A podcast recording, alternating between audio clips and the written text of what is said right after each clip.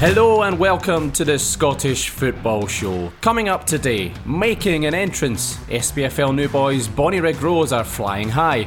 We're joined by their manager Robbie Horn. Is this Partick Thistle season? The Jags are pushing for a return to the top flight. And pick it out, Landreau. It's been 15 years since James McFadden collected the ball 35 yards out in the Parc des Princes and thought, why not?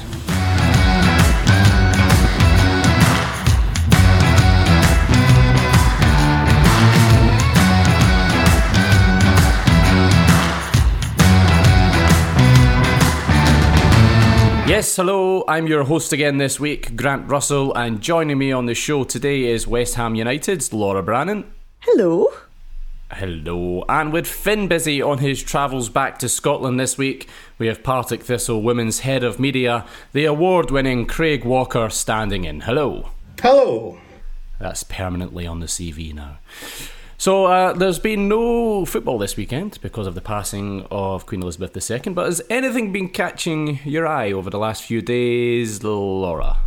Yes, there's obviously not been much happening this weekend in terms of football um, for obvious reasons. Look, if you want to mourn, you're well within your right, and we all respect that. There's absolutely no disrespect here to the royal family, to those affected by the Queen's passing but it feels like this blanket ban on football feels very excessive and unnecessary. When you've got the likes of pubs and cinemas staying open, when you've got rugby matches still going on, how is it disrespectful to have a football match going on at the same time? Uh, what I found interesting as a result of that was this decision to cancel the games, it wasn't as a result of this London Bridges Fallen operation, and it wasn't even a decision from the government.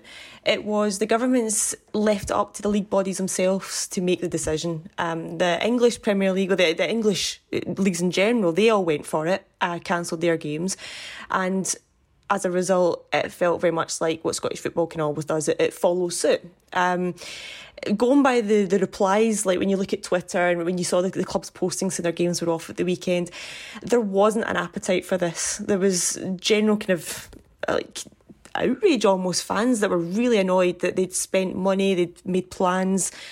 Uh, to go to the games and it was called off. It just feels a bit to me like it would have been nice for the SPFL to kind of have an independent thought here and think of the fans in this case. I, I just felt as though it was a a wee bit unnecessary what happened. But the Scottish football show rumbles on. Uh, Craig, uh, what have you spotted? Anything been going on in the, the wider world of Scottish football? Yeah, I want to talk about Jags for Good. So, Jags for Good are a group of Partick Thistle supporters who've been doing good things for quite a while now. Uh, they raised money to get a load of season tickets for those less fortunate that couldn't afford them. The club uh, matched that as well.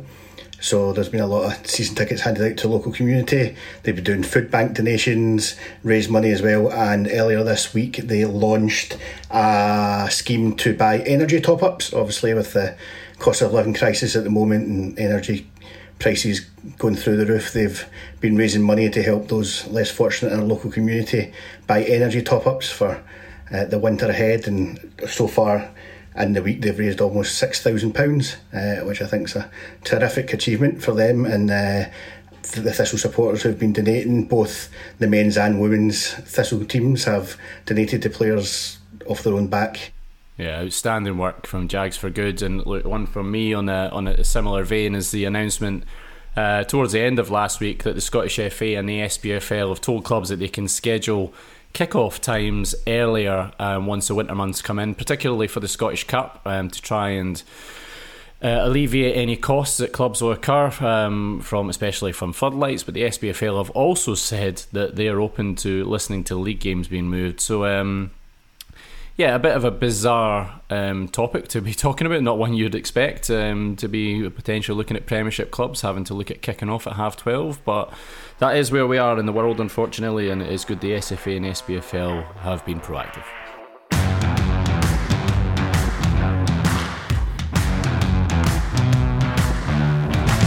If we had a bad night last night, you'd have enough. Horrendous one to now. SPFL new boys Bonnyrigg Rose won promotion to League Two in the summer after winning last season's Lowland League and then eventually beating Cowdenbeath in the playoffs. They now sit second in the League Two table with three wins and a draw from their opening six games. And if the games go ahead this coming weekend, they'll be shaping up for a top of the table clash away to Dumbarton.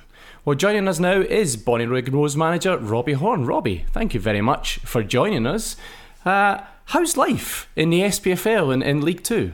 Um, yeah, no, it's it's been a decent enough start. Obviously, the first first few games we got off the off the flyer, and um, it's been a little bit more difficult since then. I think a bit of reality's kind of kicked in on what we're actually facing, um, and there's been a few challenges for us as uh, a club as well. Um, just different things. Just been a bit more professional, I think, but no, it's been great. I've enjoyed it so far. New tests as well. I'm going to well, not so many new places for me as obviously I was a player, and um, but for the supporters especially and the chairman committee, it's been a lot of new places for them to visit. So it's been good, and we've had a really warm welcome from everybody. So it's been great. What have you made of the standard of the football in League Two so far, and how have the, the squad coped with the, the jump up from the league below? Yeah, obviously that we were on the crest of a wave that first kind of couple of games, so um, we got got off the off flyer as I said, um, and yeah, definitely, definitely standard um, is a little bit higher. I would say it's not massively higher because you've got teams obviously playing against the likes of Rangers and Celtic and the Celtic B teams in, in the Lowland League, and you've got likes of East Kilbride and Spartans are all tough games as well. So um, yeah, but I think for for me, you have to be even more consistent. You could have a few more off days in, in the Lowland League, with no disrespect to some of the teams you played against, but you could get away with having a, a, few off days and still maybe getting a result. But it feels like in League Two that if you do have an off day, you know you're going to get turned over. And we found that out, um, obviously against Albion Rovers at home, and and then up at Elgin away as well. Thought we probably both games didn't perform at the levels that we could, and, and, and we got turned over. But you know, it's all a, a, bit of a learning curve for us, and you know, the expectation levels of um, everybody is pretty pretty high. I think just because obviously they've seen what other teams have done when they've been promoted, the likes of Kelty and Cove. Um, Edinburgh City as well. Um, seeing people have seen what, what, what they've achieved, but we're kind of a we're a different kind of animal. To be honest, we're very much reliant on you know the backing of the football club.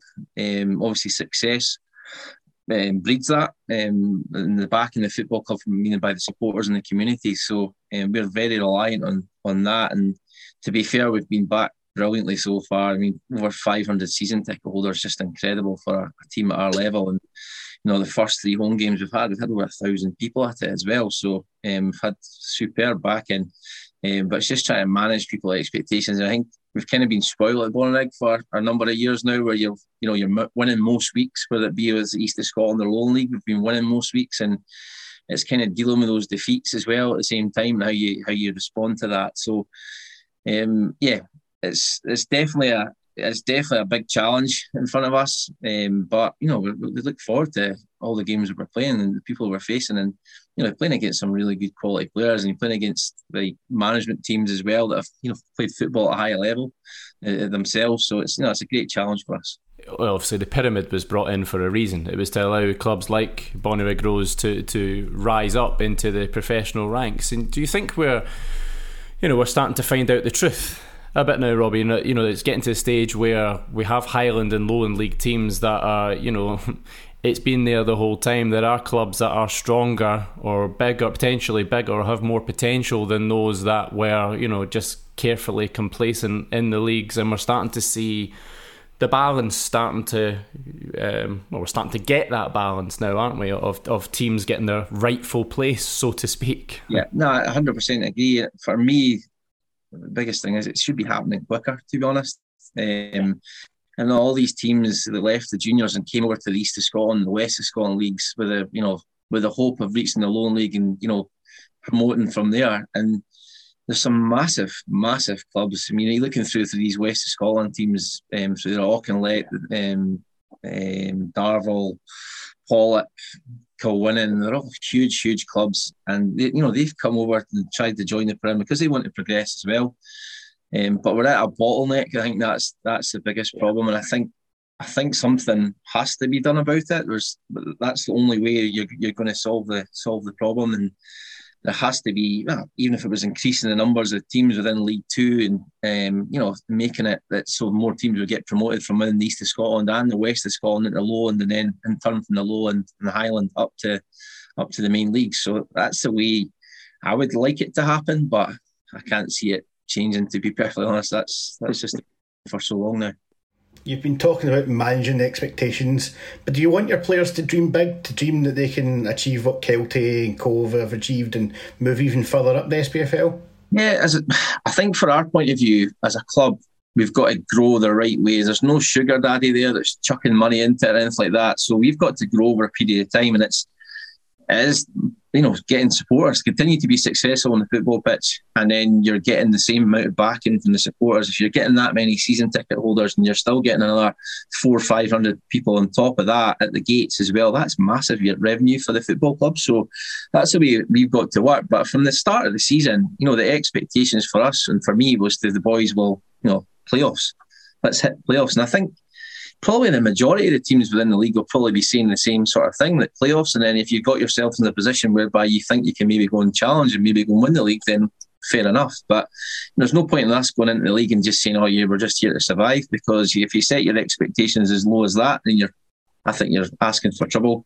So we've got to set our set the bar high and say, look, we're, aiming for the playoffs here, um, and you know, just see what it takes us. We've obviously had a decent enough start. I still don't think bar maybe the first game of the season um, against Forfar um, and a, a, spell against Stirling Albion as well. I, I, still think we've not reached the, the levels we can actually get to.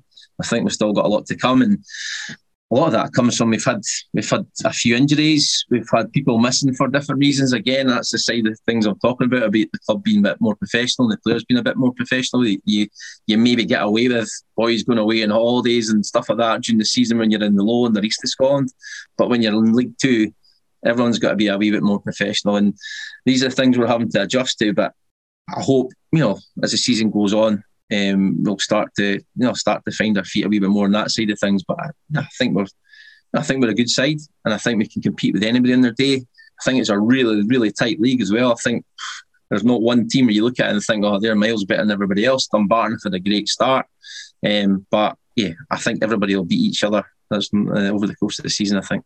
I love that positivity. I absolutely love it.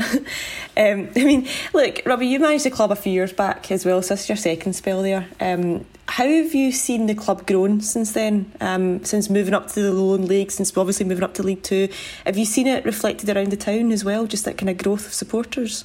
No, absolutely. The community club has, has grown uh, um, as well over that period of time and success, and it's brilliant to see them coming along to our games and seeing the kids, um, you know, coming to watch the watch the games, and they're, you know, they're actually, you know, instead of going to Tynecastle or Easter Road on the Saturday, they're coming to New Dundas Park, which is brilliant, and their favourite players are Mr. Magaki, who's the local high school teacher as well. So, which is great, and you know, and the players have been very receptive to that as well, and being involved with the community and they're all very approachable um, to, to, to, the community as well. So it's been it's been a great journey we've had over the last few years, especially east of Scotland and Lowland, and then now into into League Two. So um, no, it's it's it's it's great, and just hopefully it can, can continue from there.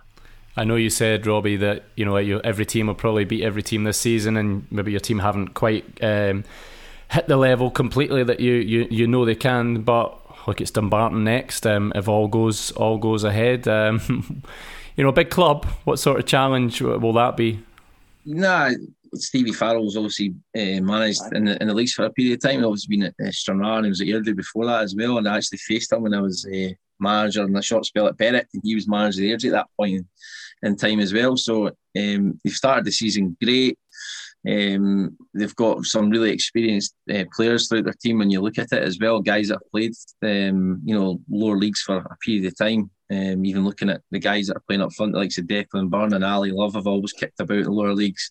And then you look at the back, the likes of Carswell and Buchanan as well. So it's a really, a really tough test going through there. But um, we've actually had a decent record at the Rock. In the seasons we played, obviously we beat Dumbarton in the Scottish Cup replay and we went on to face him. So we, won that that night. And then there's another thing last season we played Rangers uh, at the Rock as well, Rangers B, um, and we beat them. So um, yeah, the Rock's been a a, a fairly kind place to us, and hopefully, you know, if the game's on Saturday, we can pretty kind to us on Saturday again.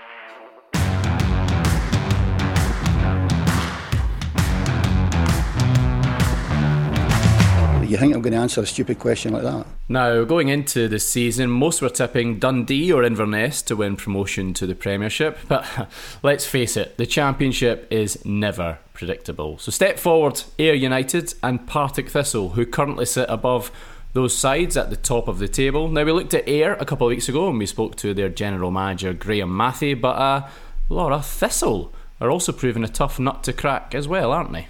Yeah, this is uh, it's going well for Thistle so far this season. If you just want to look at the stats, I mean, the table alone says good things for them. They've won four of their six games so far, drawn one and lost one. They've scored 14 goals so far, which is the most in the championship out of all the clubs. And a great League Cup run as well so far as well. Obviously got out of the group stages, beat Arbroath in the knockout, the first knockout round, and have now been scheduled against Aberdeen for the quarter-finals tie. Um, so I mean, second in the league still in the League Cup. It feels like it's all going really well for them just now. It's not an easy life being a Thistle fan, is it, Craig? Uh, you help out with the club's media output, so you're closer to the action than most. Why would you say it's clicking so well this season? Uh, yeah, as you said, it's, it's not easy uh, being a Thistle fan, but at the moment it's it's very enjoyable. I think just it's been a slow and steady improvement as the seasons have went on since Ian McCall's come in. Obviously, we were in the Premier League, fell out of it. Uh, Gary Caldwell came in, took over from Alan Archibald, and things didn't really go to plan under under him as manager. And but Ian McCall's come back in to what he calls his club, and he's been building since then. Obviously, we had the the relegation, but since winning League One, it's it's been a build up. Last season, we got into the playoffs. Probably didn't quite have enough to uh, see us go up, but we've certainly started this season very well. Yeah, I mean, you mentioned it. Thistle out of the top league since 2018 when they lost that playoff final uh, over two legs to Livingston, and then I like who you say relegated. What a diplomatic word. Relegated is normally associated with sporting context, but anyway, I digress. Uh, moved into League One when COVID hit. Um, you know, just when you have those back-to-back shifts down down down the league pyramid, you know, just how dark a time was it at, at Firhill? Considering God, it wasn't too long ago, I can remember the scenes of celebrating the top six finish. Yeah, we finished top six, and it was the, the season after we ended up uh, being relegated in the playoffs. So it was a quick, quick turnaround from those highs to the lows of being relegated to the championship. We might we were managed to stay up one the year after that in the championship, and then down to League One in that COVID hit season. As you said, it wasn't we were in that position, but we're well within our capability of getting out of it, and we had kind of no choice to go down to League One. But I think you look at League One now, the teams that are in it. Look at Falkirk; they've been they were in it before we got in there, and they're still there and struggling again this season. So it just shows you how important it really was to win that league first time asking. And at points it didn't look like it was going to happen, but it just it shows how impo- really really important it was to get that that, that league victory and move up to the championship and go from strength to strength from there. It just feels like there's like it's been really unfair on Thistle recently, and I guess for context, for those that don't really realise, it's um, Thistle were obviously the ones that were bottom of the championship when COVID hit, um, and the league was ended. Um, so it was like by default, you guys were relegated into the, the division below. I mean, that was obviously very unfair at the time. We all kind of everyone kind of kicked up about Hearts and Stranraer and stuff like that all happened to them as well. It feels like I don't know. Maybe I'm I'm misconstruing this because I'm from the outside, um, and you're obviously inside all this, Craig. But it looks like this have just gone, gone their, around their business quite quietly since then. But at the same time, I still feel like am I right in saying there's still a wee bit of hurt there? Um, and it would kind of if you guys were to get promoted this season, it would be an even bigger sense of achievement. Yeah, I, th- I, th- I, think you're right. In the season we won League One, I I know for a fact that a lot of the players used that heart of being demoted, maybe is the correct word, uh, to the league below as a kind of driving force to win that league. Uh, I know a lot of them were hurting, a lot of them had to take wage cuts, and it's not as if they're all earning big bucks, they've all got families to feed, and especially during COVID times and different things, it was all very tough for them as well. But I think a lot of them used it as as that kind of just inside that kind of driving force to get get them up the league, and a lot of them are still here. We've got a lot of the same the same players. Ian McCall's kind of there's not been a big squad turnaround. Ian McCall's just quietly building the squad. A few players leave, he brings in some improvements, and the squad's just gradually increasing as the as the seasons have went on. And I think we've got a good chance this season of hopefully getting to the Premier League again. What is that squad like? Because I remember you saying to me before, it's, just, it's like such a settled side now, isn't it? Yeah, you, you've obviously got the core who've been there for a couple of years now. You've got Ross Docherty, the captain in midfield, Brian Graham up front. Uh, Stuart Bannigan's now about to enter his testimonial year. So you've got a lot of players that are there, have been there quite a while now. And we're kind of, Ian McCall's brought in a lot of younger players this season, uh, like Harry Milne, left back, absolute tremendous talent. Uh, how he's not playing in the Premier League, I've no idea. He could easily be playing at a higher level, so quite the coup to get him in. But the, the, the squad this year feels a lot more balanced than possibly last year. Uh, last year, you were once Zak uh, Zak Rudden left for Dundee. You were relying on Brian Graham for all the goals, and he was carrying a bit of an injury. And if he's he's not scoring, then we struggled to kind of score. Uh, Scott Tiffoney was the main creator when he was injured. We struggled to create, but this year you've got a lot more options. The squad feels a lot more balanced. Last year you had Tiffoney on the left, but teams just doubled up on him. We didn't have anyone on the right. We brought in Jake Hastie to try and do that. He didn't really do much. Uh, brought in Kyle McAllister after that. He was injured. He didn't do much. So we didn't have anyone on that right hand side that was they had to watch for. Whereas this season you've brought in Steve, brought in Stevie Lawless has been a tremendous sign. Obviously, he was there last time we won this league, so he knows how to do it. Brought in Aaron Muirhead again, he was there last time we won this league. So we brought in experience, brought in youngsters, and the squad just feels a lot more balanced. We've got obviously Brian Graham still your main striker, but Anton Dowd scored against Arbroath last week.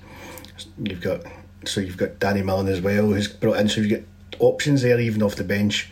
And if someone's injured or someone's not doing it, then you've got a lot more options this year than we have in many years.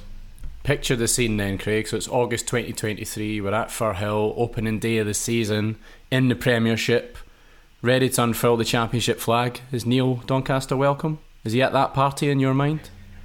Uh, well, he, uh, it was quite fun last. Uh, he was obviously it was it was when we uh, unfurled League One flag. Uh, just two years ago, he was he was on the pitch, and the reception was interesting to say the least. Uh, Wait, he was, uh, yes.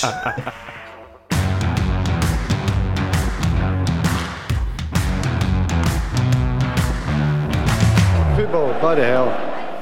Well, no games the weekend past, of course, but some European action definitely to look forward to in midweek. Um, all starts with Shakhtar Donetsk against Celtic on Wednesday evening now uh, in Warsaw because Rangers, who were due to play on Tuesday, have now been put back to Wednesday at 8 o'clock. And in Hearts are on Thursday 8 o'clock uh, in Riga in the Conference League. But uh, Laura, uh, talk through what's happened with Rangers' uh, Napoli game and uh, what went wrong over in Amsterdam the week before. Yeah, so just to fill you in what's happened in the latest newsline here, Rangers were due to host Napoli on Tuesday night. Uh, that has been changed because of the order of procession from how the, the Queen's body essentially is getting moved from Scotland down to England, um, and the amount of police that are Sorry, I just never thought we'd be doing a podcast and we were, oh, the reason the game's been postponed is because they're moving a body um, you know, but we are where we are in the world. Yeah, I mean, I, I, tried to say it in the nicest possible way, but it's just sort of fact, wasn't it? um, yeah, sorry. So yeah, the um, the game was originally scheduled for Tuesday. It's now been moved to the Wednesday, and the reason for that is because of police presence. Um, I think I think it's basically all the police are getting roped into doing this procession um, and coming down to London for all of this. So they're short staffed essentially, um, and they've wanted to uh, keep obviously the, game has to go ahead because the, the schedule with the European games in comparison to the World Cup, there really is no wriggle room here. Um, they they have to play this game. There was talk of switching the fixture around, but they've went ahead with it. Rangers are at home. What has changed though is no Napoli fans can travel to the game. Um, and I, I, the reason, obviously, for that is because they don't have as, as many police officers to work the game, so they don't want to have to deploy as many on the away end. It just makes it an overall easier task to manage. Um, but on the flip side, um, as a result of no away fans on Wednesday, it means that Rangers fans have been told they're not allowed to travel to, Nap- for, to Naples for the return fixture at the end of October. Um, I don't know how you guys feel about that, but to me, I think that's an absolute shambles. There's fans that have spent hard earned money to go to an away fixture, which is going to be a tasty away fixture, let's face it. I mean, the, the, a, game against Napoli was never going to be quite a quiet affair. Um, and to do it in the Champions League, that would have been a really class trip. And to have that taken away, I don't really think it's fair in any sense. It feels like we're going back to COVID times here, just being, oh no, no fans, no fans allowed. Yeah, I mean, it's it's a tricky one, isn't it? it oh, Cat wants to uh, say something about that. Sorry. Um, yeah, look, it's it's, it's a difficult situation, uh, especially when you're making quick decisions under a lot of time pressure. And I know Dublin was was also mentioned as a potential venue, which would have been by far and above the worst possible situation. Um, you have Rangers fans who lose out from the game being moved to Tuesday to Wednesday, but Rangers have said they'll refund. And look, when it comes to away fans, I you know I assume that this is an agreement between Napoli and Rangers, um, and well, it's far from ideal. Maybe maybe the discussion will come up again um, once this game's out of the way and potentially taking fans over to Italy. But I know I do have sympathy. It's it's it's, it's a rubbish situation, but you know, when you're in the middle of it all and you've got to make quick decisions, um, it's not the worst compromise in the world. You know, at least the game is going ahead. No, I think it's a terrible compromise. Um, Shock. no, I, I, I just think it's completely unacceptable. Football without fans is nothing, and to have no way fans, like as much as okay, you can argue, oh, they wouldn't have much of an impact. Um, it's just a small corner of the ground. It's just not fair. Um, and even just a human element, it's not fair on fans who have spent money on travelling. They're not going to get their flights refunded. Um, especially when you go to a hotel in Italy and say, I can't fulfil this um, because the Queen died. They're going to go, well, that's that's nothing to do with us. It's not our problem. Um, I just think it's fair. no, no, no, no. You're right. I, I get, I get that. You're absolutely spot on. It's you know, it's it's a catch twenty two. Football authorities try to do and clubs try to do the best they can, but there's collateral damage, and it's you know, it's rubbish. And I hope that every everyone who's spent money um, is able to get it back. But um, you know, there's there's another game on Wednesday night, and not without its own quirk as well. Um, Celtic heading off to Warsaw to take on Shakhtar Donetsk. Um, you know, it's a real interesting one. If we look at Celtic in, you know, against Real Madrid, that first 45 minutes was just, you know, I, I was sitting co- trying to comprehend.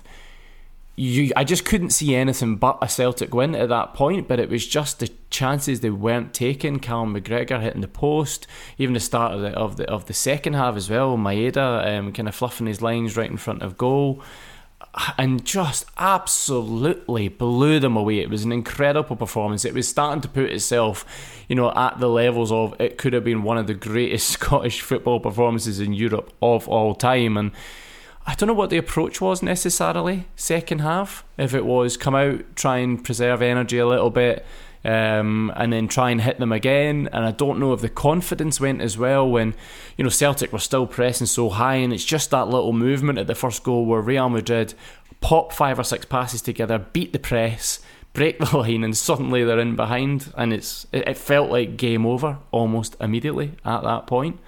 Um, but on Shakhtar, look, you know, a team that are who got off to an absolute flyer um, in this competition and, and are, had a great start to the league season as well and look are, are well accustomed to not playing in Donetsk uh, for starters um, and so you know being nomadic is no necessarily no problem to them. Obviously it's their, their first Champions League group stage match um, playing in Warsaw but look the, the result against Leipzig last week and look Leipzig are absolute um, try to find a non-offensive word um, at the moment. Um, although did uh, absolutely hammer Dortmund at the weekend in Marco Rose's first game, so that's another one to look out for further down the line. But yeah, I don't know how to call this game. I really don't know how to call it. Celtic aren't amazing shakes on the road.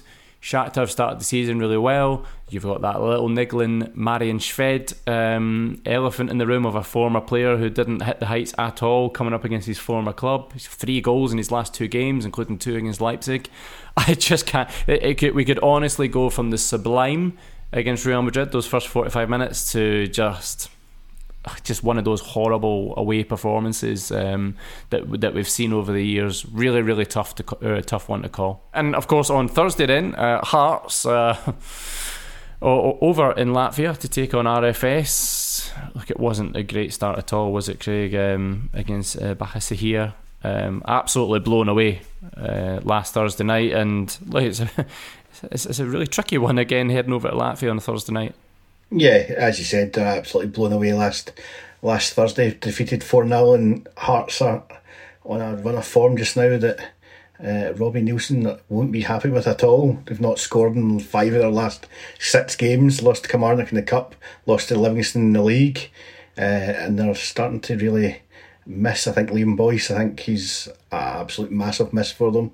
Uh, I spoke earlier on when we were talking about Thistle about Zak Rudden leaving and how much we missed him, and sometimes these you just need that other striker to make obviously Lawrence Shankland play well. So defeated 4 0, and it's a game they probably at the start of it looked just in Latvia this coming Thursday, game they looked at and possibly thought they could go there and win, but uh, suddenly the pressure's on. They're on a horrible run of form and uh, another heavy defeat, and it could be pressure on Robbie Neilson. Yeah, and RFS, of course, going over to Florence last week and drawing one all as well, and suddenly you're looking at that, going, "Oh bloody hell, what are we, what are we in for here?" Yeah, real interesting week um, of fixtures for for the Scottish teams in Europe again.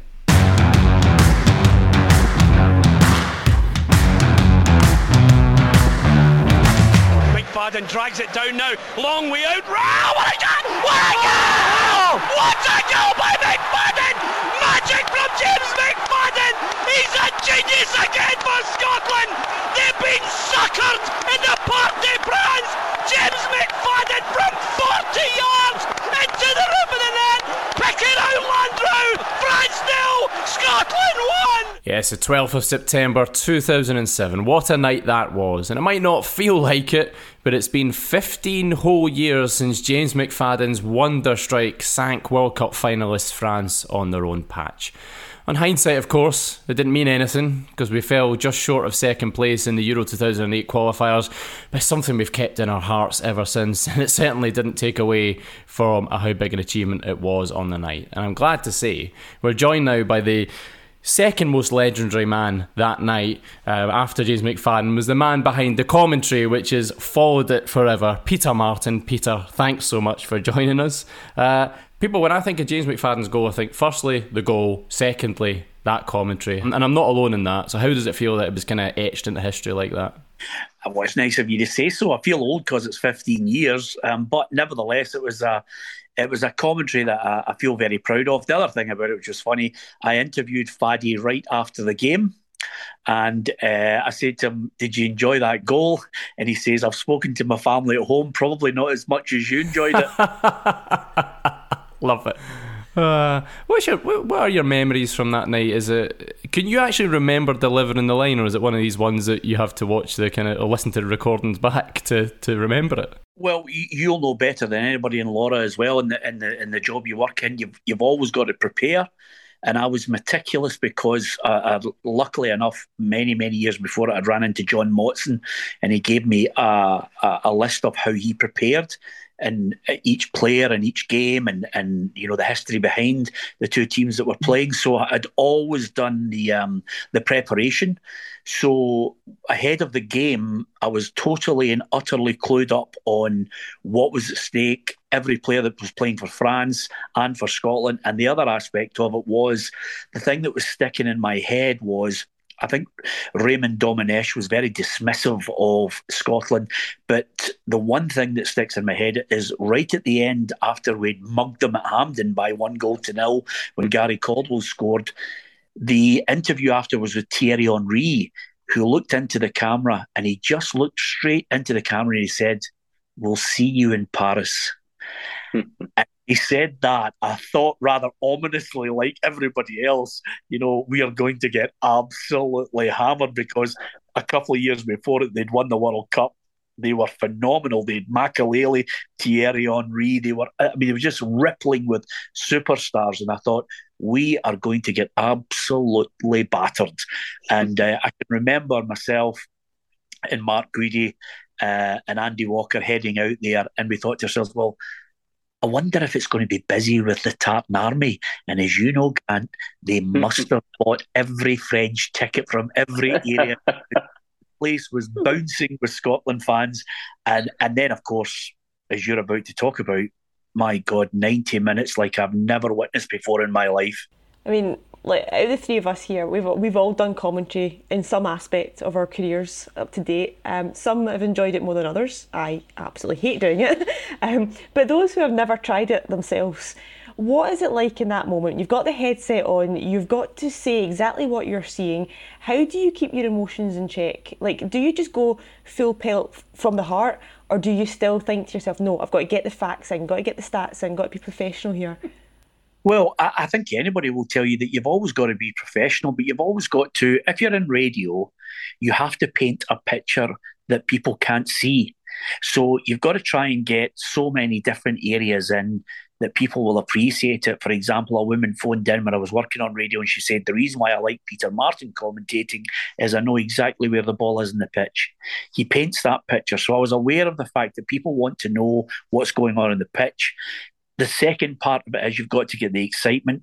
The other part of it is, I mean, some of my mates phoned me up because they all went to school with me and they were raging when I did the helicopters changing direction commentary because they were all Celtic fans and I was doing this commentary for Rangers.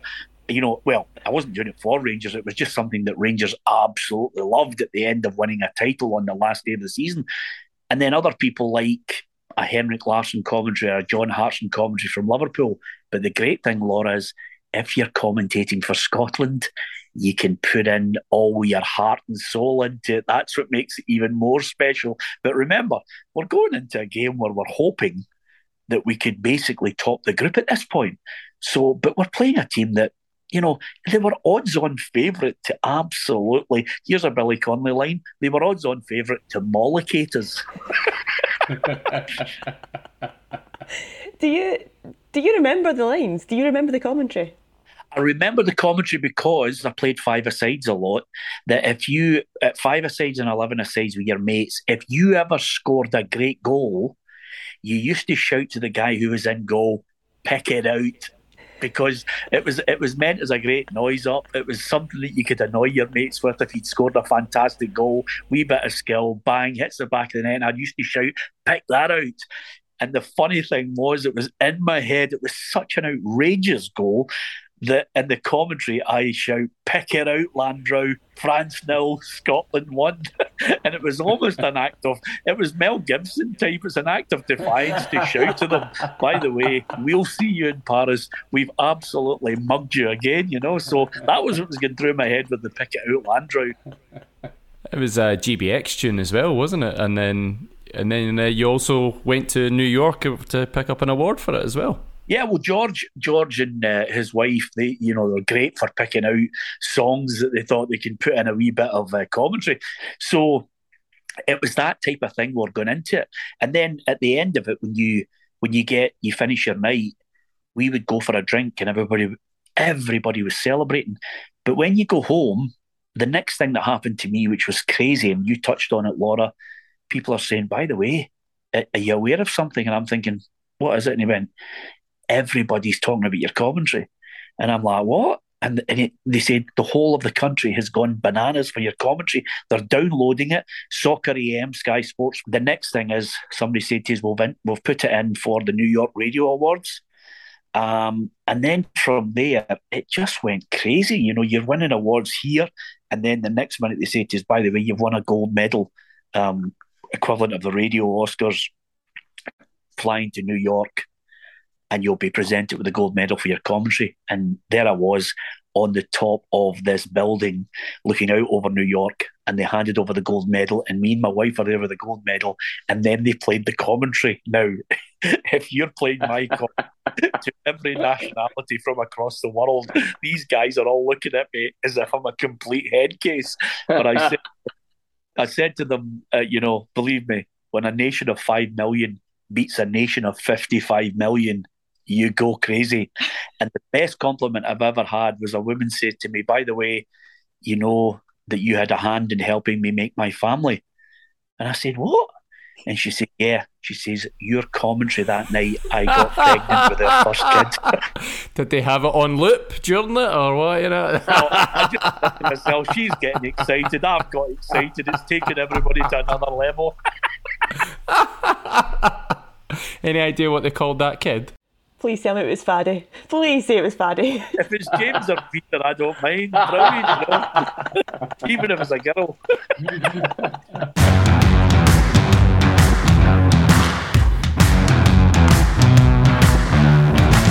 Craig, where, where were you that fateful night on the 12th of September 2007?